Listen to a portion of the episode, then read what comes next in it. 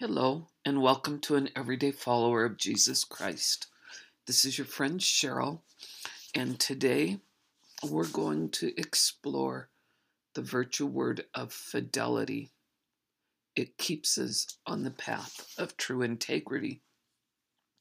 It found its way to my hands early this morning, and in this virtue card there is a phrase that is worthy of our attention. Quote, "We avoid backbiting and casting blame," unquote. You and I live in a time where those two unhealthy habits seem to be encouraged on media, at the workplace, in politics, and too many gatherings. Encouraged does not mean it is a habit that you and I need to foster. Quite to the contrary, we can be peculiar and refuse to allow such thoughts and actions to become part of us. Og Mandino in The Greatest Salesman in the World, Scroll two reminds us, quote, "Always will I dig for reasons to applaud. Never will I scratch for excuses to gossip. When I am tempted to criticize, I will bite on my tongue. When I am moved to praise, I will shout from the roofs." It is easy to get caught in the trap of gossip or criticism. It is also just as easy to remain quiet and remember that each person may be having a hard day and to never presume we know what another is experiencing in their lives. Og continues, quote, "Is it not so that all the birds, the wind, the sea, and all nature speaks with the music of praise for their Creator? Can I not speak with the same music to his children?"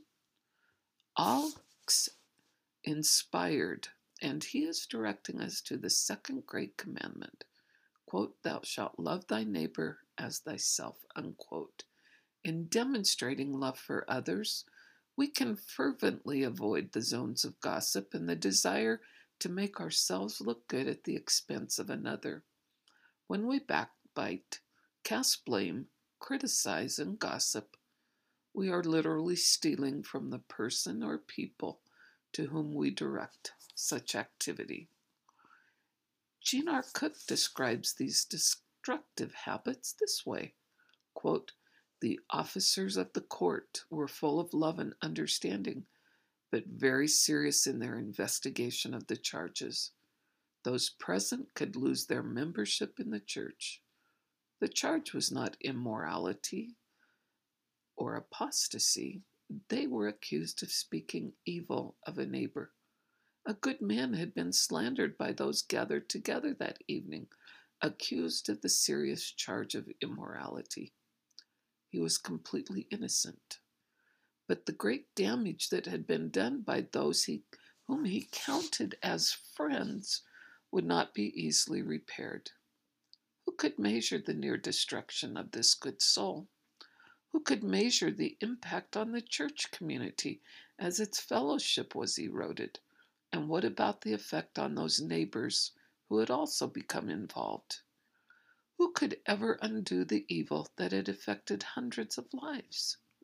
It all started so seemingly innocently, quote, "I don't want to say anything bad, but I guess I could tell you what Mister Kakanaki's cousin said, if you don't tell anyone," unquote.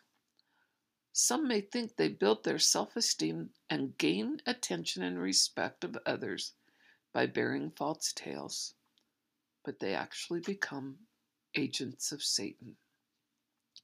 The Lord has spoken clearly on this subject. Through Moses, he told the people, quote, "Thou shalt not go up and down as a talebearer among thy people," unquote. Book of Leviticus, chapter nineteen, verse sixteen. The Book of Proverbs describes the effect of evil speaking, quote, "A fool's mouth is his destruction, and his lips are the snare of his soul.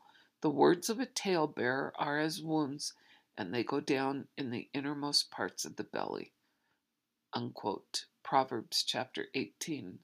Verses seven through eight.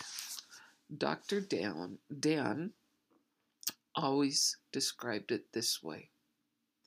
People get such sacred wounds, they bury them so deep because the pain is unbearable. The wounds go in the innermost parts of our bellies. The Book of Mormon, another testament of Jesus Christ, records that before the coming of the Savior to the Americas, quote, Satan did stir them up to do iniquity continually, yea, he did go about spreading rumors and contentions upon all the face of the land, that he might harden the hearts of the people against that which was good and against that which should come, unquote. Helaman chapter sixteen, verse twenty-two. Back to the virtue of fidelity as described by the Virtues Project International. Quote, fidelity keeps us on the path of true integrity, unquote. Years ago, I was given a card by a colleague and written on it was, quote, your name is sacred in my house, unquote.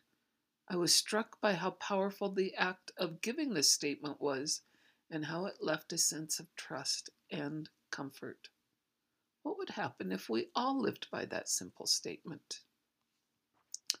Today is a good day to ensure we are not the backbiters, the criticizers, the gossipers, or the talebearers.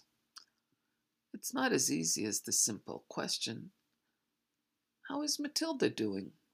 It can lead another to start sharing gossip.